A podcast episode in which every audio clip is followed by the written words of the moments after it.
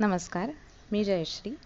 माझी शाळा कॉलेज आणि आर्किटेक्चरचं ग्रॅज्युएशन सगळं मुंबईतच झालं तर लहानपणी आपल्याला आपल्यापेक्षा वयाने मोठे बऱ्याचदा विचारतात काय व्हायचं आहे तुला मोठेपणी? तर तो तसा मलाही प्रश्न होता आणि मलाही विचारलं तर काय व्हायचं आहे मोठेपणे तुला?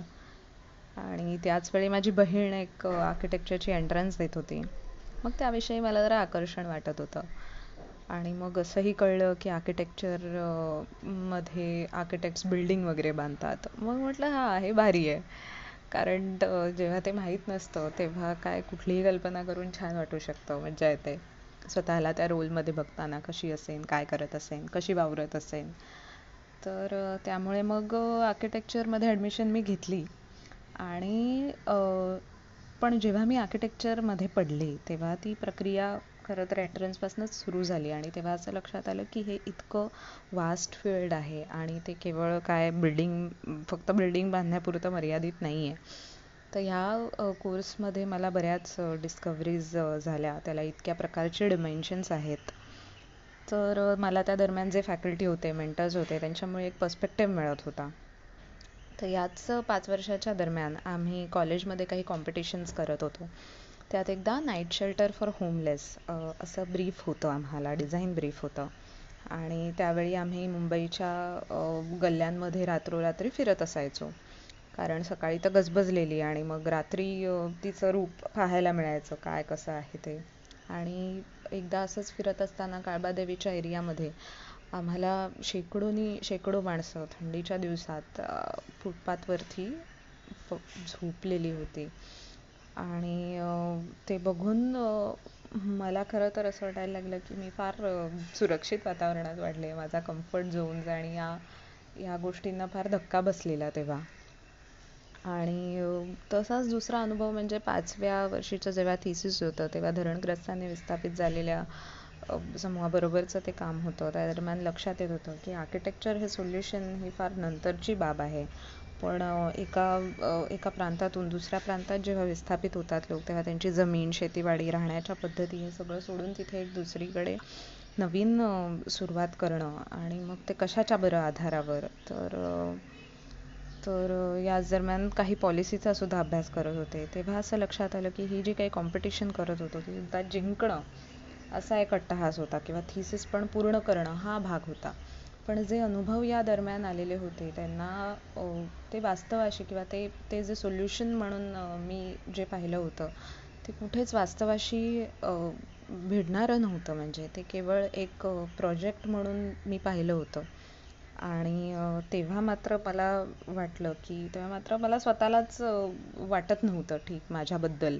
आणि काय फक्त बघ्याची भूमिका केली की काय वगैरे वास्तवाशी तर काही भिडलेच नाही वगैरे असं काही वाटायला लागलेलं होतं. मग थिसिस नंतर आर्किटेक्चर प्रॅक्टिससाठी शिरीष सरांकडे गेले. त्यांना मी हे सगळे अनुभव सांगितले.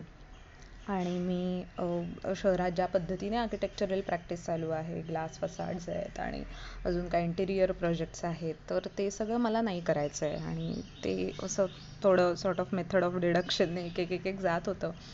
आणि मग ते म्हणाले की एक निर्माण ही ग्रुप आहे. तो तर तू तिथे जाऊन बघ. तुला ह्या गोष्टींमध्ये रस असेल तर. तुला एखादा एखादा सोशल इश्यू घेऊन काही काम करायचं असेल तर तू तिथे जाऊन बघ आणि म्हणून मी खरं अनुभव म्हणून तिथे गेले आणि निर्माणच्या प्रक्रियेत जेव्हा सहभागी झाले तेव्हा तेव्हा मला बरेच महाराष्ट्रातले तरुण तरुणी भेटले आणि ते वेगवेगळ्या क्षेत्रांमध्ये वेगवेगळ्या अप्रोचेसनी सामाजिक एका गोष्टीला किंवा एखाद्या सोशल इश्यूला किती वेगवेगळ्या पद्धतीने पाहता येतं. हे तिथल्या लोकांना भेटल्यावरती मला जाणवलं.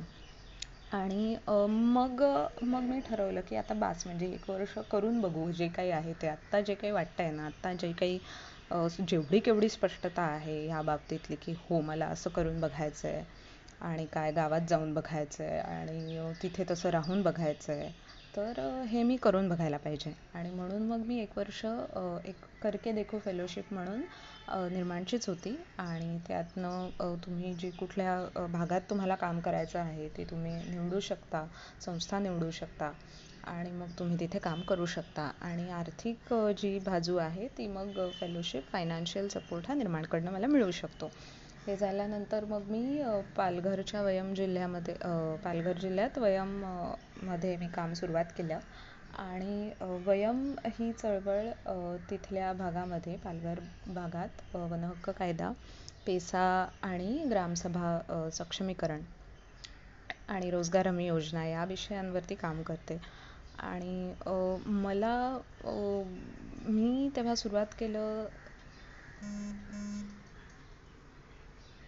काम करते. तर मी गेले तेव्हा मला हे विषयही नवीन होते आणि तिथला भागही नवीन होता. त्यामुळे पहिल्याच दिवशी मी जेव्हा एका पाड्यात राहायला गेले आणि तेव्हा एका झोपडीत एक अशीच विटामातीचं घर नव्हतं. असंच बांबू आणि काठ्या शेणाने वगैरे लिंपलेलं असं काय काय घर होतं. आणि त्याच्यात मी झोपले त्या रात्री. आणि माझ्या मला अनोळखी होते त्या व्यक्ती आजूबाजूला आणि मग त्या दिवशी मला फार भीती वाटली.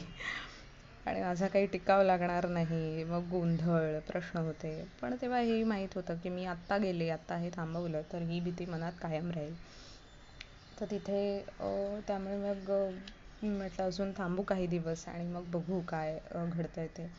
आणि मग पुढच्या काही काळामध्ये बिदबुकाया शिका म्हणजेच पुस्तकापलीकडचं शिक्षण या उपक्रमात मी काम करायला लागले. तर तिथल्या पाड्यापाड्यातल्या मुलांबरोबर ते काम होतं आणि काम करत असताना मात्र ते ते काम करत असताना खूप धमाल केली. तर पहिले काही दिवस लक्षात आलं की मुलं काही तर जमतच नाही आहेत आणि केंद्र चालायची गावांमध्ये. तर त्या केंद्रासाठी मुलं जमायची नाहीत. तर मग ती का बरं जमत नाहीत? मग तेव्हा सुरू झालं तेव्हा. तर ते मुलांच्या भावविश्वात जाणं मला गरजेचं वाटायला लागलं. मग ते दिवसभर काय करतात? कुठे हिंडतात? मग शाळेत काय घडतं? तर हे करत असताना शिक्षण या विचारावर मला अजून खोत खोलात शिरावंसं वाटलं. नंतर जेव्हा ते ते ठरवलं की अजून मला शिक्षणात शिरायचं आहे तेव्हा मी राजस्थानची एक फेलोशिप आहे. तर बेअरफूट राईज फेलोशिप तर त्यासाठी मग मी अप्लाय केलं. आणि तिथे अल्टरनेटिव्ह स्कूल्स बरेच एक्सपेरिमेंट्स होत होते. बालसंसद नावाची तिथे कॉन्सेप्ट होती. तर तिथे आम्ही शिक्षणावरचे बरेच प्रयोग करत होतो. तिथे वेगवेगळे डिपार्टमेंट्स होती. आणि जसं की सोलार आहे आणि हथे हथेली आहे. कबाड से जुगाड आहे.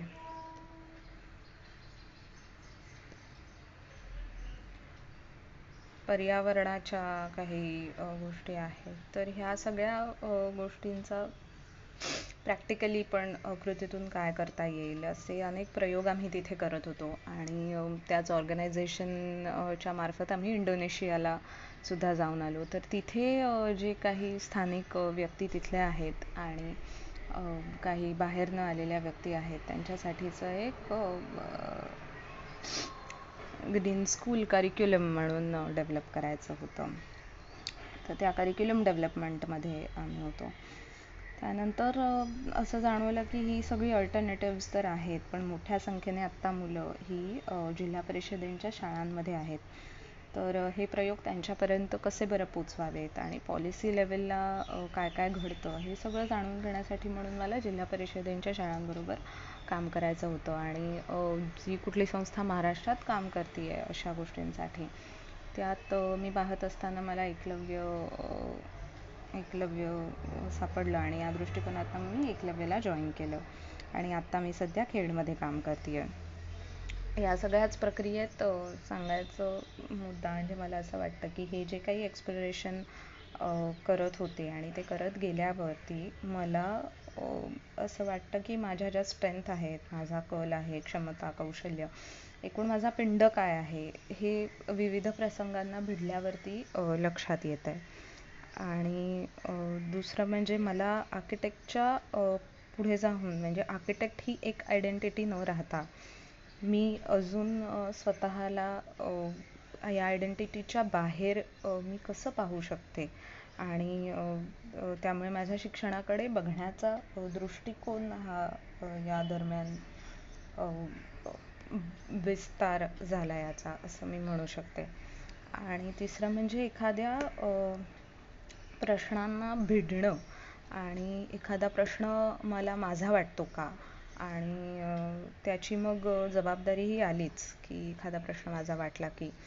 तर त्यामुळे मग असे जे विविध प्रसंग होते त्यातनं मला माझा वाटणारा प्रश्न कुठला आणि तो मी त्याच्यासाठी मी किती कमिटमेंट देऊ शकते आहे आणि हे सगळं टेस्ट करण्याची ही प्रक्रिया चालते आहे अजूनही चालते आहे ती आणि हे करण्यात मजा येते आहे